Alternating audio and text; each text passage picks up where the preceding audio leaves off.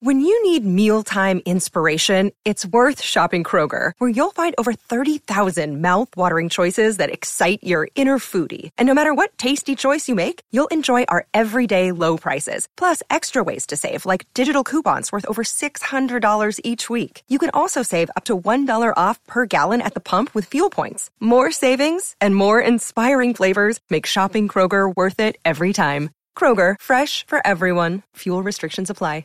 Another day is here, and you're ready for it. What to wear? Check. Breakfast, lunch, and dinner? Check. Planning for what's next and how to save for it? That's where Bank of America can help. For your financial to-dos, Bank of America has experts ready to help get you closer to your goals. Get started at one of our local financial centers or 24-7 in our mobile banking app.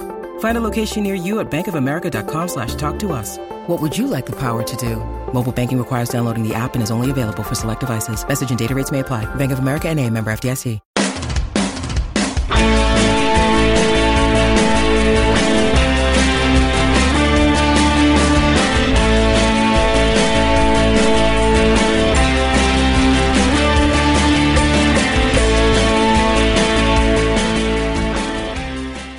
Welcome to Heart and Hand Extra, the second weekly flagship show from Heart and Hand Rangers podcast. My name is David Edgar, and joining me this week to discuss what's been going on at Ibrox and also preview this weekend's trip to Kilmarnock is former RST chairman Stephen Smith. Good afternoon, David. How are you? I am. I am grand, mate. I am. I'm very good. Very busy these days with uh, with our subscription service. I'll just get the plug in for that just now. If you enjoy these shows, you can get more of it. Over fifteen hundred people have already signed up. It's just one ninety nine per month or three ninety nine per month, and we haven't had any complaints so far. Um, usually two shows a day. Um, but if you're happy just to listen to flagship, we appreciate that and thank you for sticking with us. So uh, I'm busy, but uh, a lot happening in the world of Rangers. Although mainly on the speculation front, but we'll start off with something concrete, Stephen. We're coming off a, I think, a universally agreed shocking performance at home to St oh. Johnstone last week, and we are back on the road with a, a trip to Kilmarnock. A Kilmarnock side who I would say are improved from the one we faced it. Um, earlier this season. However, their form has fluctuated. They've gone up and down under Steve Clarke, but I would think that this is not going to be a, a stroll in the park for Rangers. However, it would be fair to suggest that this Rangers team is a significantly better side away from home for some reason than it is at Ibrox. Oh, I can't, I can't figure out why we're, we're losing games at Ibrox the way we are, David. I mean, that performance against St Johnstone was as bad as I've seen in the last two and a half years. Mm. Actually, I can't. I'm, you know, under whether it be under McCoist or Warburton or Caixinha, it's it's uh, it was as bad and as insipid, completely spineless. You know, I was really disappointed. And particularly bear in mind we got a really good start. Morelos is on the board early and everybody's lifted, and then mm. before the you know before there's 15 minutes in the clock, we've let a second goal, and then after that, we literally never looked like winning that game. No, created very little in the second half. It was appalling.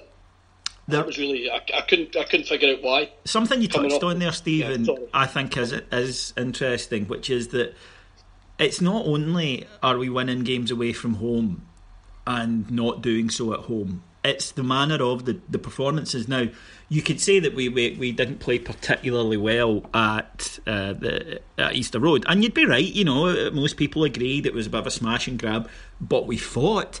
You know, we, we showed character and we showed backbone, and we were playing a good team who were right up for it. And the, the, the determination of the players got them through that match.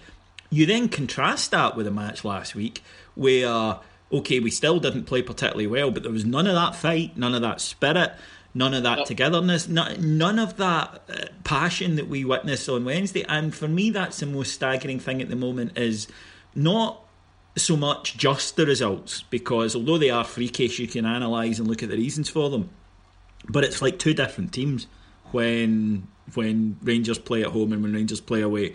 And some people have said, is it Ibrox? Is it the pressure? And all of those things are valid, but uh, all the intangibles I don't think can mount up and explain away why a team will, if you like, have that mental strength and desire on a Wednesday and then be absolutely anemic and have none of that at all to display on a Saturday. Yeah, I mean, it's it's inexplicable that we can go to Easter Road, Pittodrie, pick up six points, beat Aberdeen at Ibrox. You know, so the last last run of fixtures, we've effectively taken nine points from, from our most difficult, other than our uh, friends across the city, our most difficult fixtures, and then we have squandered them in results against St Johnstone and, and Hamilton, eminently winnable games at home. It's, it's, it's, we've literally frittered all that good work away on inexplicably bad results when, when we've got players who are playing in front of 47, 48, 49,000 fans if they can't get motivated at Ibrox and show that same effort and application, David, they really ought to question why they're playing professional football. Mm. It's it's it's the old maxim that says you need to at least match your opponents in terms of their effort and their application and their drive and their physical competitiveness, and then your superior skill ought to win you the game, and that's what Rangers teams have traditionally done in the past, and that's what this team, and actually we haven't seen at Ibrox for a good number of years now. Mm are failing to do and what we absolutely need to do. So I hope the next manager, uh, whoever he is, picks that up because that's clearly a deficiency in this current squad. Who knows, Stephen? He may not have been born yet.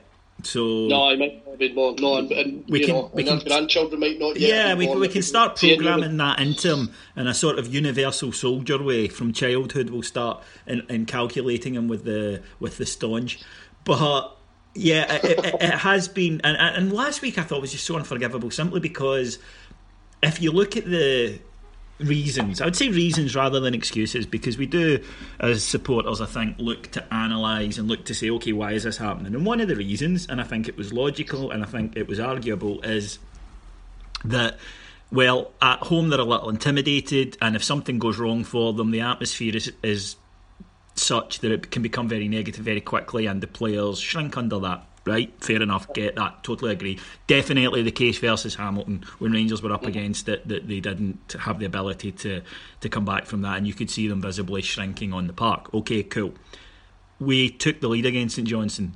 The crowd was in a good mood. It's you know mid December. Everybody was up for it. We were coming off the back of a series of really really good wins, and yep you're not going to get a better set of circumstances than that. No, no. You're just no. not. And that therefore that reason, or if you want to call it that excuse, that's that's okay. I, maybe I would say reason, you would say excuse. That's okay. It's just it's just semantics.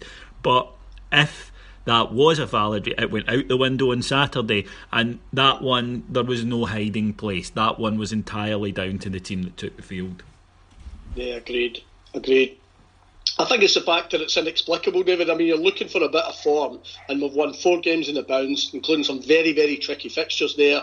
And so you're looking for the players in that environment because you're taught that if you st- if you string a few runs together, then that builds its own level of confidence and self belief, and you start to kind of believe in yourself and you don't play the game in your head as much. You just do it. You just you play the natural pass rather than thinking what will happen if I I won't try the tricky pass or try and take this guy on because if I lose it I'm going to get shouted at. And uh, and as you say, we took the lead, so there are no explanation. There's no explanation. I mean, uh, what, what, what Alston's goal was a decent goal. Don't get me wrong. You know, a good a good goal from St Johnstone. But after that, we're still level you know, and we're still putting a, score on the board, so we should still be winning that winning that game. And then in that second half in particular, I can't think other than Kranjčar's free kick at the tail end of it, creating a serious chance. When, when that's his header, there was a header. Was if we were hitting the bar, the post, and their keeper had a, had a you know the, the, game of his life. Keeper had an we easy just match. Poor. Yeah, we were. Uh, keeper keeper did have an easy match, and mm. yeah, so like I say, we move on, and we didn't have a midweek fixture. So we're off to Kilmarnock this weekend. As I said at the start, Kilmarnock, of course, did manage to get a new manager. Well done to them, because it's not as easy as, as maybe you and I had first thought to do that. And uh, Steve Clarke, who, of course, has yep. a, a wealth of experience and has achieved the, I'm sure, what the Kilmarnock board asked him, which is make them more durable, make them tougher to beat. He's picked up some excellent results along the way. Picked up a few bad defeats, um, which you know I think we, we would all admit is probably due to the level of player that he had. But there's no doubt he's made a difference in his short time at Kilmarnock, and the, the you know, they'll be resolute, they'll be up for it, and they'll be fancying their chances on Saturday. It's a sellout at Rugby Park, huge away support. I'm going myself, and it should yep. be um, an interesting game. And if Rangers the problem is to sit here and try and analyse and try and uh, look at what might happen is that we just don't know what Rangers team are going to turn up. No. I mean, Rugby Park's been traditionally for us, David, a, a, reasonable venue in the sense that, as you say, we get both ends of the ground, and there's not normally outnumber the home. So you know, so it kind of feels like a home stroke away fixture. It's it's, it's quite odd, but it's a it's a venue we've played well at before. I agree with you. Clarke's improved them, and we'll have them. We know one thing is that you know he will have them motivated uh, for this game. Absolutely no question about that. I just hope uh, I hope we play well. I hope we get a result for obvious reasons, and I hope you know, and, and the petty and bitter side of me comes out that we give Broadfoot if he plays absolute dog's abuse for what he did at Ibrox the last time he came because he's a disgrace. Mm, he is, and and as you mentioned there, the last time we played was the crazy and now infamous one-one draw that saw Pedro yeah. get his jotters the next day. Seems seems like a while ago now, does um, It's like a lifetime ago. Yeah. You and I were sat in that stand, look, looking at each other, thinking, "What the hell? What the hell is going uh, well, on?" The, well, the thing is, Stephen, that uh, uh, since it's been so long that, for instance, since Rangers fired their manager, if you remember right at the start, Alan Pardew was linked, and I, I have here, I've, I've written it down. Since he left, Alan Pardew was linked, and he's gone on to manage in this period West Ham, Southampton, yep. Crystal Palace, Newcastle, uh-huh. and he's now at West Brom. That's how long it's been. Or like, maybe, maybe not literally, but it fucking feels like it.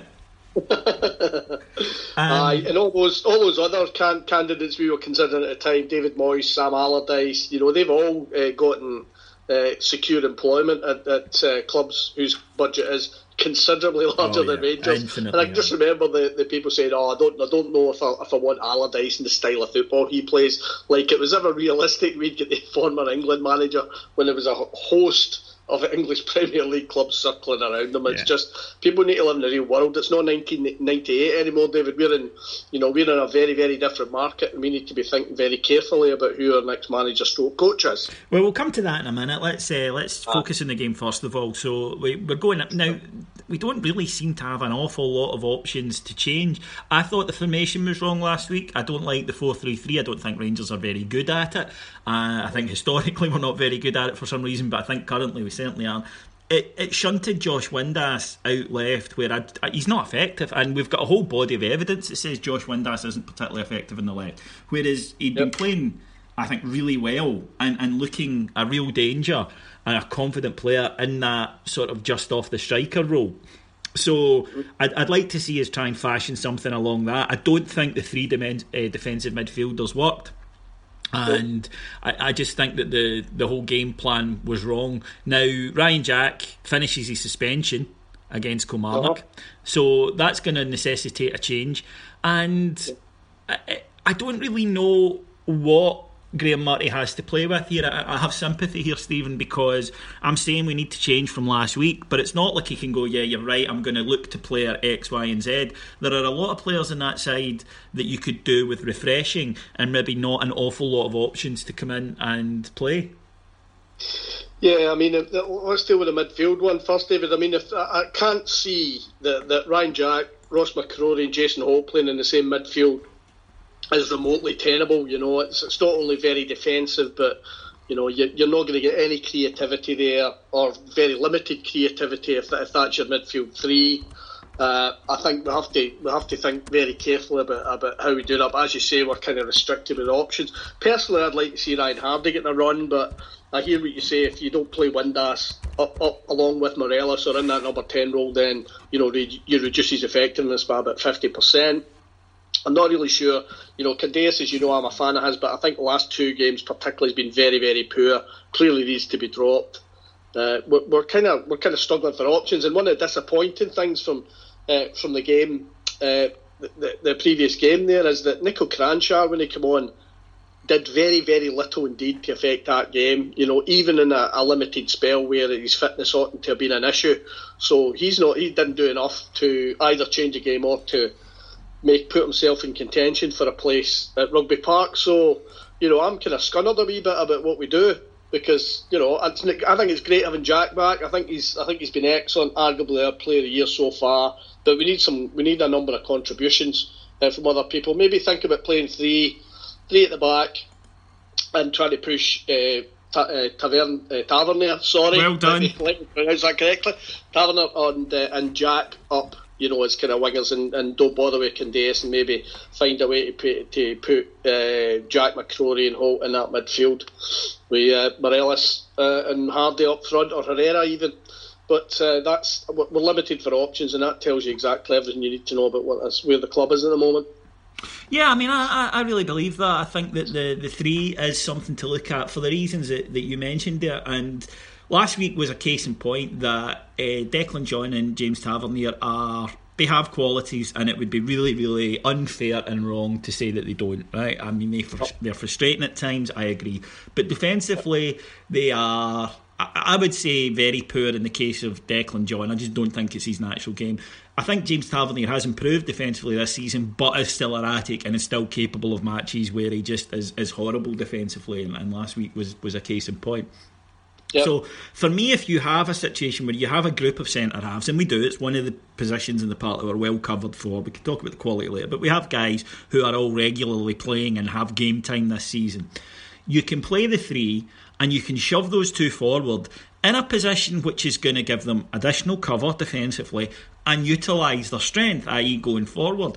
And it does necessitate a change, but I think sometimes you've got to cut your cloth accordingly. It might not be the ideal situation if you sit down and you have that Rangers squad and everybody's fit and you can select from everybody, but no. we don't. And I think that given the pool of players that we have at the moment, as you say, it's something that we need to consider because mm-hmm. otherwise we're just going to get the same results. Kilmarnock have got some pacey wingers. Young lad Jordan Jones, who is reputedly a target for Rangers, uh, he's yeah. very quick. He is still learning his trade, you know, and people are right when they, they mention his, his delivery and his um, final ball at times can be. Sure. Can be lacking, and yes, that, that, that's absolutely correct. At the moment, he is very much in that place, but mm-hmm. I think that it would be something I would be looking at because obviously Graham Murty ad- adapted the system last week, and he's done it a few times. So he, he is somebody who thinks that way, and I will give him that tactically. I think he is pretty switched on. People have mentioned about Graham Murty's uh, inability to change the game from the bench, and they are correct, except one major card I'd like to play in his defence, which is you look at that bench, what the hell is he supposed to do? Um, so I, I would be looking at that. I really would. Aye. I don't. I think uh, we, we know what Graham Murty is, and, and you know, up until recently, he wasn't considered to be a kind of top line manager, and he is doing. I would agree with you, David. In the circumstances here in, he's in, which is extremely difficult under you know under all sorts of pressure and scrutiny. You know, he's done. I think he's done as well, if not better, than we could have expected him to do. Um, you know, the fact that Rangers are, are still, you know, we're still competitive. You know, third in the league you know, our goal difference is plus 14. But, you know, there are lots of positives uh, for what we're doing, and I would have far more faith. I have far more faith if he's in charge uh, when we go to Mordor on the 30th of December than I would, uh, you know, if Caixinha had been there because I would, I would just have been how many are we going to lose by. Whereas with Murty, I have at least a, a bit of faith that we're not going to squander that game playing a daft formation or playing uh, you're playing players who are clearly not capable of the role that they're being assigned to. So, you know, I think I think fair play to him and he deserves. However this ends, he deserves the thanks and the respect and the majority of the Rangers support for stepping in uh, and doing it. I, I think a, a, a, more than admirable job uh, in the circumstances with the hand of cards that he's given. You can only play the hand of cards you've got, David. You know, mm. and if you don't deal him a very good hand, then what can he do? The only thing I would criticise him for last week is Pena not being in the 18 because I think that when you are so devoid of options, you have to take one, even the ones who you can't rely on. And you can't rely on Pena. You know, there are days he's anonymous, there are days he's anonymous and scores a goal, and there are days that he's he's putting together a lot of a lot of good touches. But he's never going to be somebody that stands out for a whole 90 minutes because it's just not his game. However, last week when you looked at that bench, I would far rather I had him to come on than not have him and that's the only thing I would criticise him for. But having gone with that bench, you know, what was he expected to do? He bought Kranjčar on. I think yep. Kranjčar looks completely shot at the moment. Um, I think you need for Kranjčar to, to be effective for us in any way. I think he's got to achieve a level of fitness that, for various reasons, and I'm, I'm not knocking him. I actually know for a fact that that Kranjčar uh, hired his own personal trainer to try and get fitter, both when he first arrived at Rangers and Eh, after his injury. So I don't I, am not in any way criticising Niko Kranjčar. I just don't know if he can physically do it. I just I, I don't think it's attitude. I think I just don't know if maybe there are too many miles on the clock for him. And last week when he came on, I, I thought he didn't look like a footballer. The other change he made was he brought on Herrera, who for whatever reason just cannot make an impression at the moment. And yeah, I, You'd mentioned he brought he brought Kranjčar on on about the hour mark, 61, 62 minutes or something, and, and so he had a good half hour uh, to to change that game around, and we were only a goal behind at that point. So if you're if you're the sort of player that Niko Kranjčar used to be, you would eminently have been able to affect that game and change it in that half hour, and there was no sign of that at all. Uh, I had a look at that bench as well. The others on the bench were Lee Hodson, uh, Ryan Hardie uh, but Jonas, David Bates, and Liam Kelly. That's that's that was their substitute lineup. So of those, you would say Kranjčar is the one most likely to be able to change a game. I'd like to see uh, Ryan Hardie getting a run out. I have to say, um, you know, for all sorts of reasons. Well, Stephen, I'm uh, going to. I want to bring that up then because you mentioned that earlier. Now, aye. Ryan Hardie, I has been linked this week with a move to QPR. Who are not spending what they used to spend. He's had a contract at the end of the season, and QPR want to pick him up for the development squad. They're under 23s, yep. which is, you know, understandable. Now, Ryan Hardie, I don't think has made much of an impression at all. Hasn't done brilliantly when he's been out on loan. However, his track record in the under uh, under 20s and, and Rangers yep. development squad is exceptional. But yes. what his strength, if you like, is his pace and his ability to run in behind. And at Ibrox, especially when we're chasing a game, which is when he when he's got on, then he's not going to get the opportunity to do that. So there is the argument that says, well, away from home would be the time to play him. Now, the counter to that is obviously Alfredo Morelos has got three in three games, but I thought he looked knackered last week, and a good point was made um, to us that you have to remember now that Morelos is coming up for playing a whole season in that he was playing for Helsinki, and because of the way the Finnish football calendar works, he basically yep. played. I think I think it was twenty games, and then he's arrived at Ibrox and he's played ever since. And last yes. week, I thought he was devoid of the sharpness and the aggression and all the stuff that, that we mark with him. So there is the argument that says, yeah, he's been scoring goals, but he's knackered. And rather than having him start and Hardie come off the bench, is it worth swapping them round and saying to Alfredo, you come on in the last half an hour, he'll run their legs off them early. And to say to Ryan Hardie, rather than you coming on when we're chasing it and they've got everybody sitting in the edge of their six yard box and you've no space to work in, let's try and see if you can, you know, stay on the edge of offside, get on the end of things.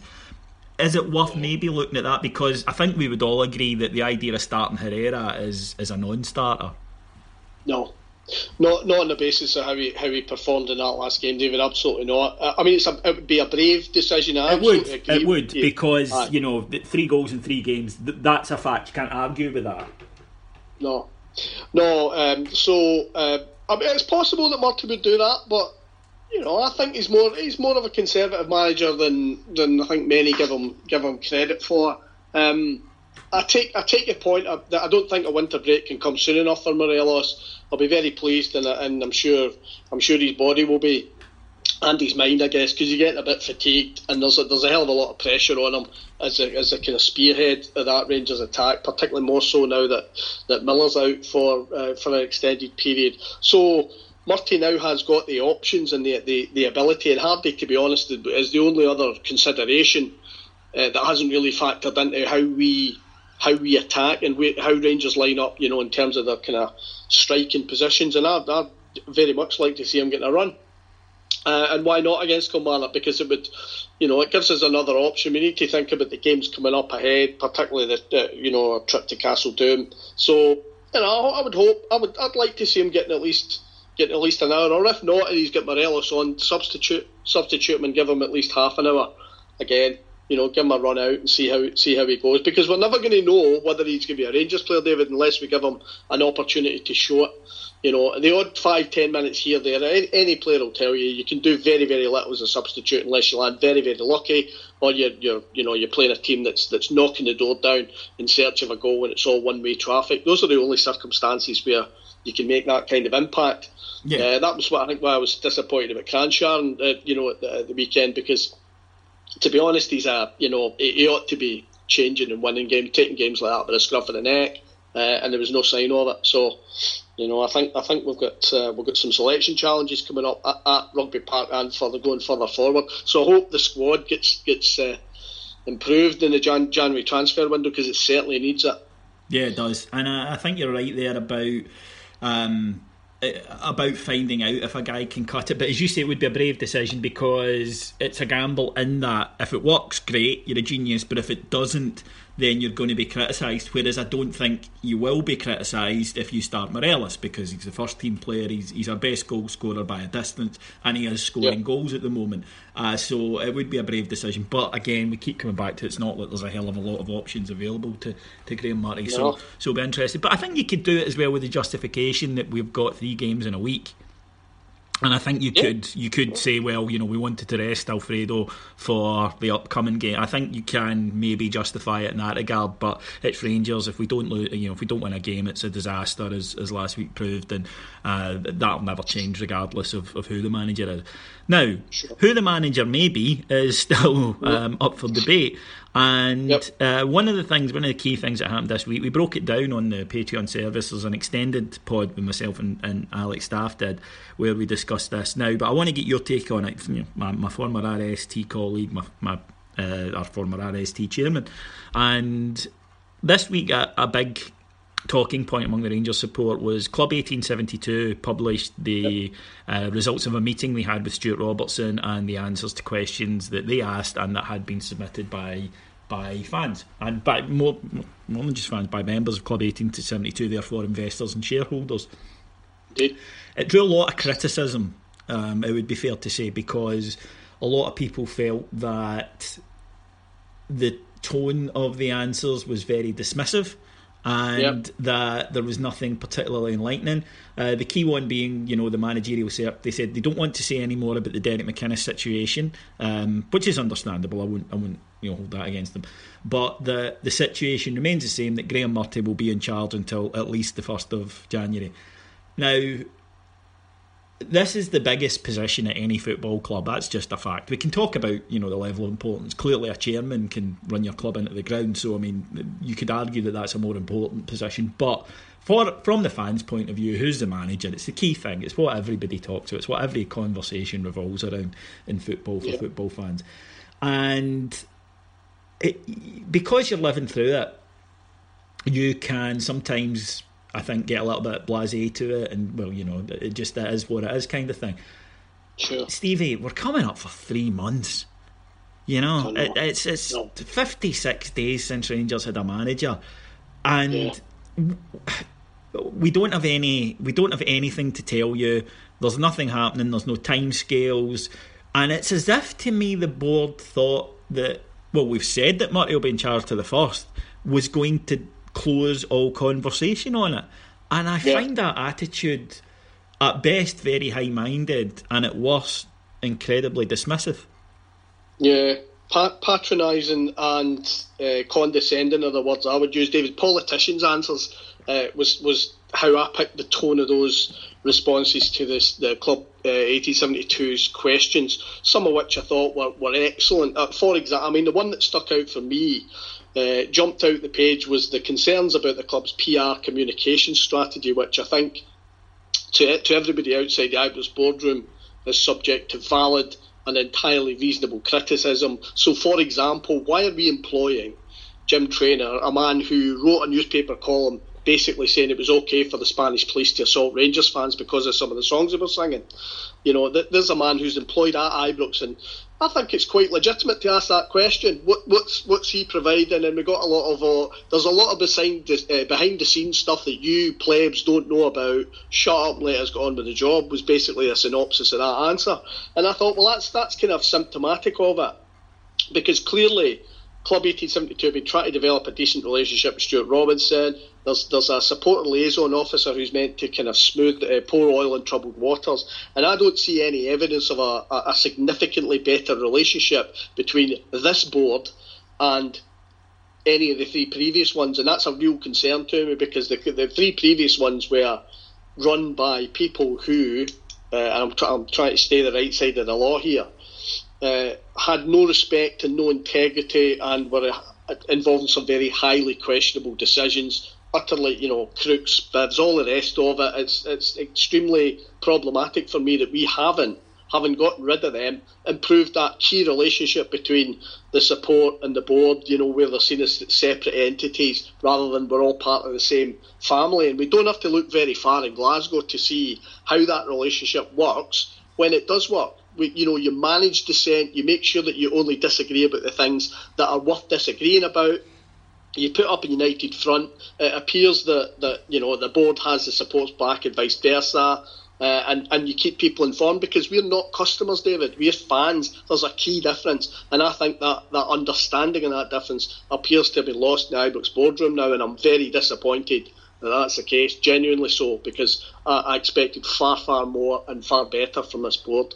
I'll defend the, the supporters liaison officer because his role is very much a customer service role. You know, he's although the, the title can be a little mis, a bit misleading, his job is not to go into the board and say, you know, this this is what the supporters are feeling. His job is to make sure that arrangements are made for fans to travel safely, etc., for supporters, clubs, all that kind of thing. So yep. that position, eh, he, he will not have influence in, in the boardroom. That's a direct relationship between fans, reps, and the senior people at the club. Okay. Now, from my point of view, I I spoke about this in our show, so to, to, to any of the subscribers, that already know this, but I'll get your take on it. When we were at the church, and I know that that's the hoary old back nerd day thing. Aye. And it, it was different because, first of all, we, d- we didn't own 10% of the club like Club 1872 no. do. Secondly, it was an adversarial relationship. Mm-hmm. And we knew that. Not by our choosing, incidentally. You, no, no. that needs to be said in but, terms of histor- historical accuracy, David. Aye, we were looking for, for cooperation and partnership and involvement and engagement, and we kept getting the, the middle finger extended to us but, by various. Uh, but we knew that going in, Stevie. But we knew that going in. We didn't walk in Aye. and think that that you know when we walked into that room they were open that they didn't want us there. They wanted us to shut up and fuck off, and that they were meeting us under sufferance. And we had to fight yeah. for everything in terms of getting an audience, getting uh, involved with them, getting attention.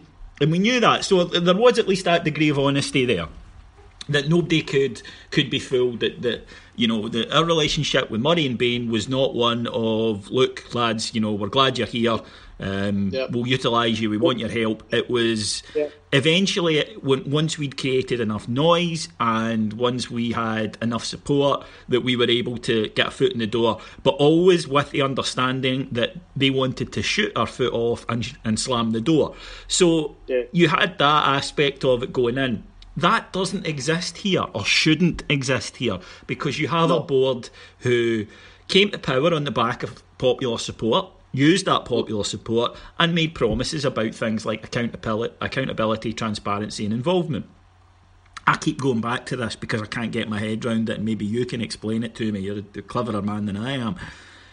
How can the fans own 10%, not have a director, and not have, at this point, any time frame for when it's going to happen? It baffles yeah. me. No, I'm, I'm, I'm baffled, David. I mean, I think the, the answer that, that was put forward was basically, well, you haven't nominated a candidate to be director. Well, I mean, that would, uh, you know, under any circumstances, that's something that should have been rectified within five minutes of receiving that as an email or, or however those answers were kind of disseminated. Yeah, I'd have done you it know, at the meeting. I, would, I mean, I, I said that to I, I would have, at that meeting, went, right, cool, well, well uh, we're nominating this guy. Aye. Yeah, right there yeah. and then. Right, good. Go on. The, that the fobbing off. Maybe with a short list, a short list of three, four candidates, and said pick one of them. Aye. Yeah. The, the, the the fobbing off aspect is not the sign to me of a board who want to progress that quickly. Because you don't come away with an answer like that. Oh, you haven't sent us anybody. What you say is is like you know you haven't sent us anybody, get us a list by and we'll have, you know, so they can't, the board can't hide behind that and then still claim, oh, we're committed to it. You know, you're, you're committed to it theoretically and you're quite happy if it remains a theory. You're not committed to it in actuality. Um, I think though, and uh, you know, as I say, we, we tend to avoid criticising Club 1872 because you know we know it's a tough a tough gig. We absolutely do.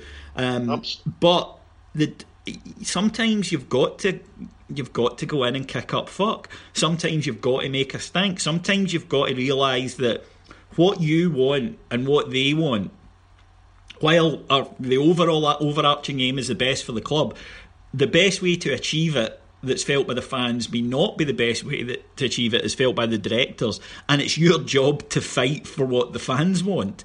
And I, I keep coming back to this, Steve. If I bought ten percent of Rangers tomorrow, I guarantee you I would get a better as an individual. I guarantee you I'd get a better uh, a better response than, than what Club 1872 got. And I can guarantee you I would want a seat on the board.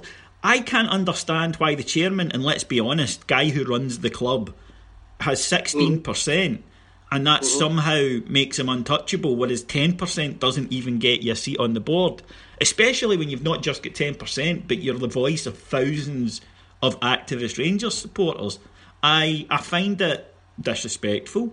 I find yep. it um, unacceptable. And to be honest, I, I, I, am a little disappointed that Club 1872 seem to be prepared to put up with this. And they may feel that it's, you know, they don't want to rock the boat, that they, they have a good relationship with the club, and that they they feel that in the long term it's better to just hold their wheeze just now and, and move to it later. And listen, I'll be the first to admit you were there, and, and you should have held me back a lot more. You were fucking as bad as me, but I'll admit that I, I liked her. I, you know, I was that was when I was at my best. You know, point me in the direction of the people that we need to fight, and I'll go and fight. And I accept that that wasn't always the best approach, and sometimes I was much too quick to reach for the pitchfork and the torch. But there are times when you need to go right. you know what? Nah, this isn't good enough, and this is what's going to happen. And if it doesn't, then we're going to cause a lot of noise and hassle. And you make it, you make it something they can't fob you off. You make it a situation that they need to do what you want them to do. And Club 1872, for all the good work they do, and they do, they do a hell of a lot of good work. They do a lot of work in the community. That's all going to get drowned out. Similarly with the board, with all the good stuff that the board are doing, and yes, they do do good stuff. Because of this yes. managerial fuck up, none of it is going to be heard. If you can't get the things the fans care about correct, then I'm sorry you can't ask them to care about other things because they won't. Okay. No, I mean there's a lot there's a lot there for me to get my teeth into, David. But I mean one of the things is that core relationship I was referring to earlier on, where it's understood that football fans are not normal customers. They they you either go or you don't go. That's that's basically you don't go. Uh, you know, Arsenal play well today. I think I'll go and see how Spurs are playing. Mm. You know that that's not the way it works. You know, it's not Tesco or Asda or Morrison's.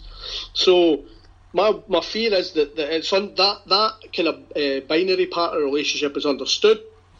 The board understand that Rangers fans have got nowhere else to do, but rather than reward and cherish and develop that, they're exploiting that and just saying, well, at the end of the day, we're selling a lot of season tickets. We've got an income stream coming in, and we don't really need to give these people the voice in the in the club that that ten percent shareholding merits, and that, that that's a worry. They ought they ought to do that. I'm not saying that's a panacea either. Incidentally, no, no, no, because, no, agreed. Because you and I you and I both know that elected office is not a popularity contest. If you want to be a popular individual, don't hold an elected office, whether you be a councillor, an MP, whatever it might be. You're not going to be popular. It's about representing your people and trying to, try, to exercise your judgment and also to kind of align with the aims of your organisation. And one of the things that you and I always tried to do was to articulate the voice of the ordinary Rangers fan.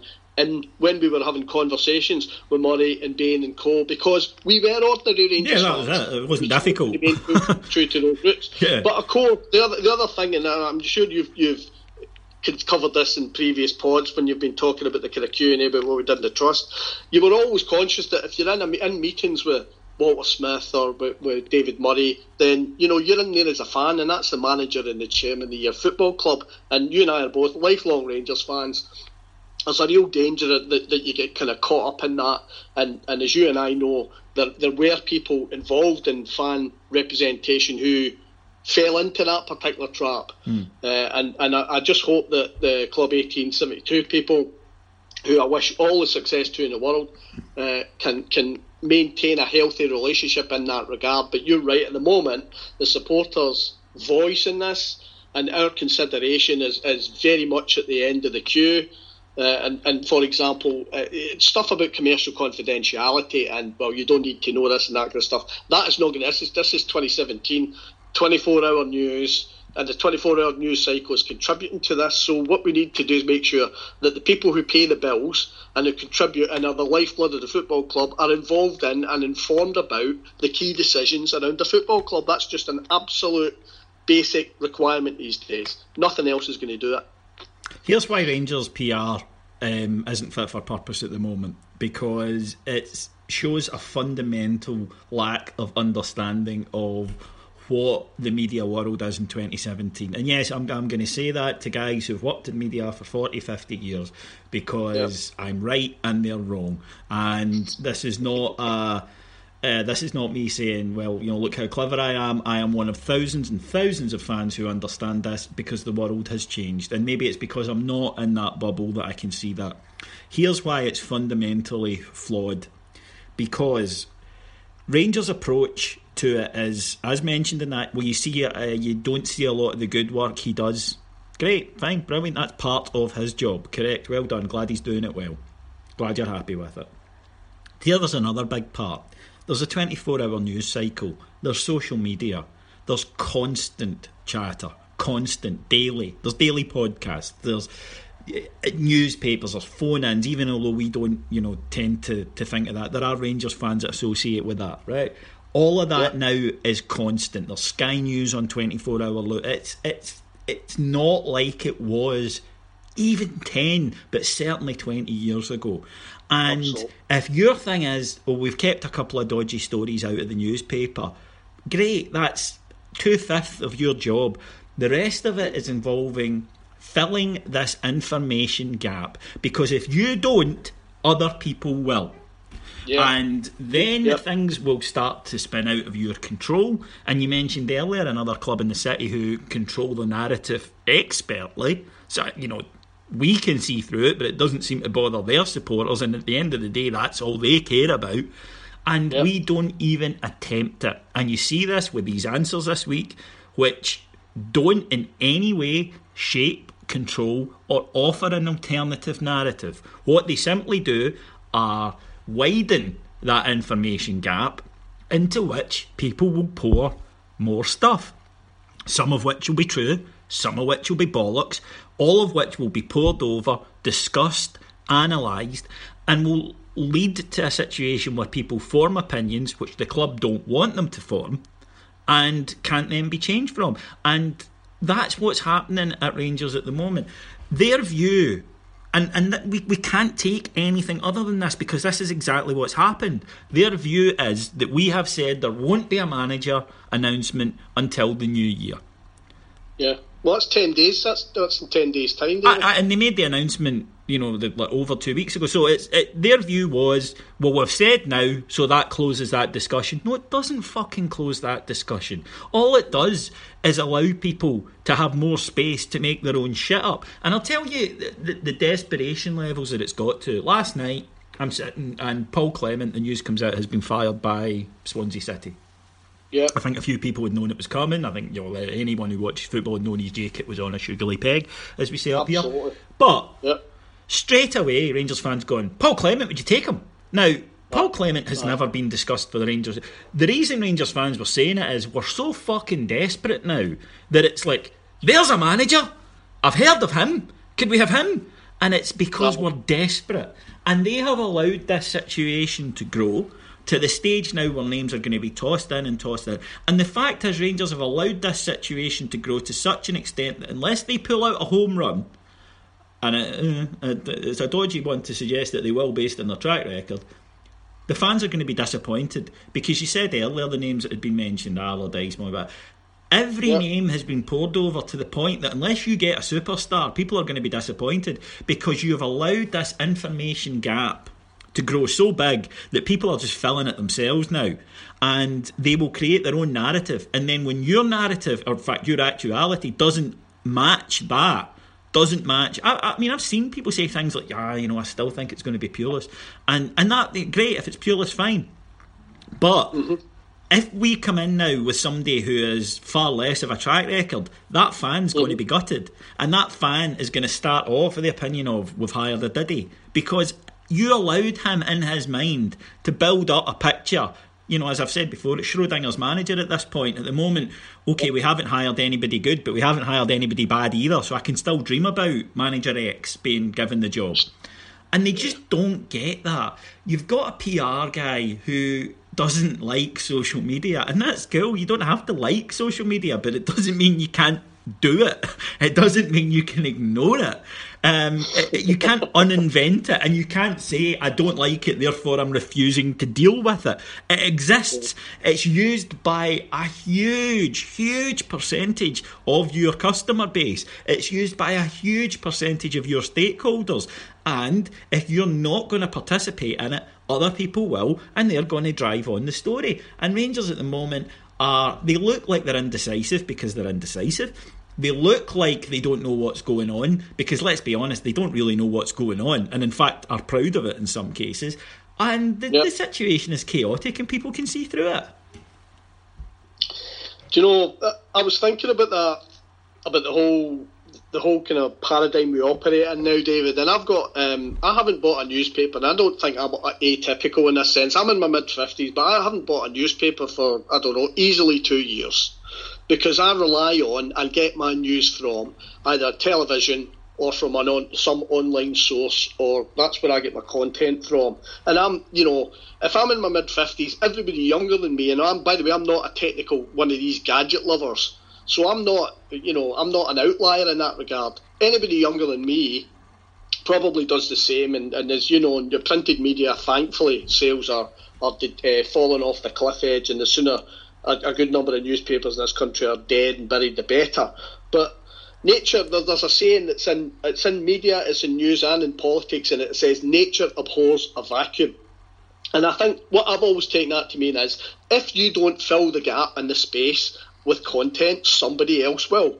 And that's exactly what's happened because, as you pointed out, we are nearly in uh, getting on for a three month hiatus period where we not get a manager. And and in the last the last period, if you aggregate it out, that, that there's been nearly three months of playing time, effectively, as the Americans would say, where we haven't had uh, a full time manager, and those are that. And this is this is the one thing I, I am very very kind of strict about uh, in any kind of walk of life. Avoidable mistakes. People are always going to make mistakes, and that's fine, and they happen, and there's human error. But avoid easily avoidable mistakes are the one bugbear I have. And you watch it on a football field where you know it's just you know somebody just doesn't close the cross down, and the cross comes in, and there's a goal, and it's in, it's a, you know stopping it at source. That kind of thing. That's really really uh, that, that's a real bugbear of mine. So we've got, as you as you've pointed out, there's a hostile media. There's not all of it is hostile to Rangers, but there's a significant element that we know that is proactively anti-Rangers. We have um, very rarely put up a robust defence of some pretty Mickey Mouse stuff about accusations about that. So, for example, we're in a country where, in a Scottish Cup final, there were about 8,000, 6, 7, 8,000 people on the pitch at Hampden. In a cup final we were involved in, in mass disorder and fighting caused by one set of supporters. But we let a media narrative develop and we get dragged into that particular swamp when there were li- literally thousands of people committing criminal acts at Hampden Park when Rangers played Hibs, and Rangers fans ended up getting tarred uh, with, with that brush. Utterly inexcusable and utterly avoidable. We need to develop that relationship. The other, that's the other thing, and you pointed out that uh, what uh, what our friends across the city do is they, they they work in concert and they develop solidarity and their sense of community. Siege mentality, the world's against us, everybody hates us, blah blah blah. We all know, we know what the, the tropes that they go to are, uh, and we know how little there is to them. But they act as one, and they don't either let the fans hang out to dry when they're involved, and, and bear in mind how many times they've been done by UEFA, and they're still uh, you know portrayed in a certain way in this media. Questions not asked. They've got, as you say, control of that that narrative. We, I'm not saying we emulate that, but what you do is you look at what your enemies do, and you do the same. Yeah, you do. If they if they get good example, you match that, and you maybe do it better. And we're not. I don't see any signs of any of that kind of strategic thinking going on at Ibrox, and that's a huge problem for us because we are a great Scottish institution. We have a great story, a great story to tell in terms of what's happened to the football club and us keeping it going and getting back to a position where we where we get 48, 50,000 people at Ibrox every second week. I'm not hearing that in the media, and there's all sorts of reasons why that's not the case. But one of the main ones is that Rangers Football Club is not grasping the nettle and is not on the front foot in terms of PR. And um, as you say, it's it's easily avoidable mistakes. It's the same ones over and over again, and it's because of a fundamental disconnect from what the situation is, as opposed to what they deem the situation to be. And it's that lack of understanding that's causing the problem. And the, the problem for them is, even from the you know, never mind doing it because it's the right thing to do and the right way to do it. They should be doing it because they, in the, the interest of self preservation. Because the longer this goes, the the more they make these errors, the the less and less credibility they have, and yeah, it's it's, it's just damaging. But okay, Doc. Stephen, well we'll we'll wrap this up then. Um, I'll just go through a few messages before, but but just before we come to that, uh, prediction for Saturday. Uh, two 0 Rangers. I think we'll win three one on Saturday, and yes, there's there's not really any logical reason for it, but there's been no, no logical reason for for any of Rangers uh, success this season. I just think that, that for some reason our, our players go out with a different mentality, and yeah, I, I fancy us to get the win on Saturday. Although, of course, with this Rangers team, any combination of results you could argue for and probably put forward a very valid case. But I'm going to go for 3 1 Rangers, so so get your coupon on that. Okay, doke, folks, then just to let you know, because obviously we're coming to the Christmas period, this is our last flagship show before Christmas, so we'd like to thank every one of you for listening and making this our most successful year ever. We really appreciate that. There won't be a flagship show on Monday because it's Christmas Day. However, the we will be back next Thursday um, and we'll take into account the Kilmarnock and the Motherwell matches and we'll, we'll have an extended Heart and Hand extra next Thursday, um, and then to get back into the routine early in the, the new year. If you do want more content from us, well, we'll be available on our Patreon site. That's uh, patreon.com forward slash heart and hand. Uh, it's P A T R E O N. You'll get daily shows up there, usually two a day, all different types of things, be they from historical shows. Uh, we had one today that launched called Supporter Stories when a, a supporter told us uh, his tale about the time he went uh, on the official club flight to play PAOK Salonika and some brilliant stories in that. Uh, loads and loads of new shows, daily updates. That'll be happening all throughout the Christmas period. But as I say, in terms of the flagship show, we will be back next Thursday and we'll cover the games uh, that have taken place before that and preview our trip to, to fight the Orcs. Uh, well, well, I think that's just about everything from me today. Just to remember, if you want to get in touch with us, then you can tweet me. I'm at Ibrox Rocks, or you can go to Facebook and you'll find us on there. Just search for Heart and Hand Rangers podcast, and we'll, we'll do our best to get back to as many people as possible. With that in mind, I'd like to thank our executive producers in London, Mr. Mike Lee and Mr. Paul Myers, and thank my guest today, Mr. Stephen Smith. Thanks, David. It's a pleasure as always, and I wish you, the rest of the podders, and your listeners a wonderful Christmas and a staunch 2018. I would like to echo Stephen's wishes for a staunch 2018. Uh, and like I say, thank you all very, very much for sticking with us this year, for supporting us. The, the, the pod's growing huge, exponentially this year, huge, our, our biggest year by far, and, and uh, uh, it's really went through the roof. And that's on top of the, the subscription site and everything else launching. Exciting times ahead for Heart and Hand in 2018, and thank you very, very much for being a part of it. My name's David Edgar. Merry Christmas, and I'll talk to you all next week. Cheers. Bye.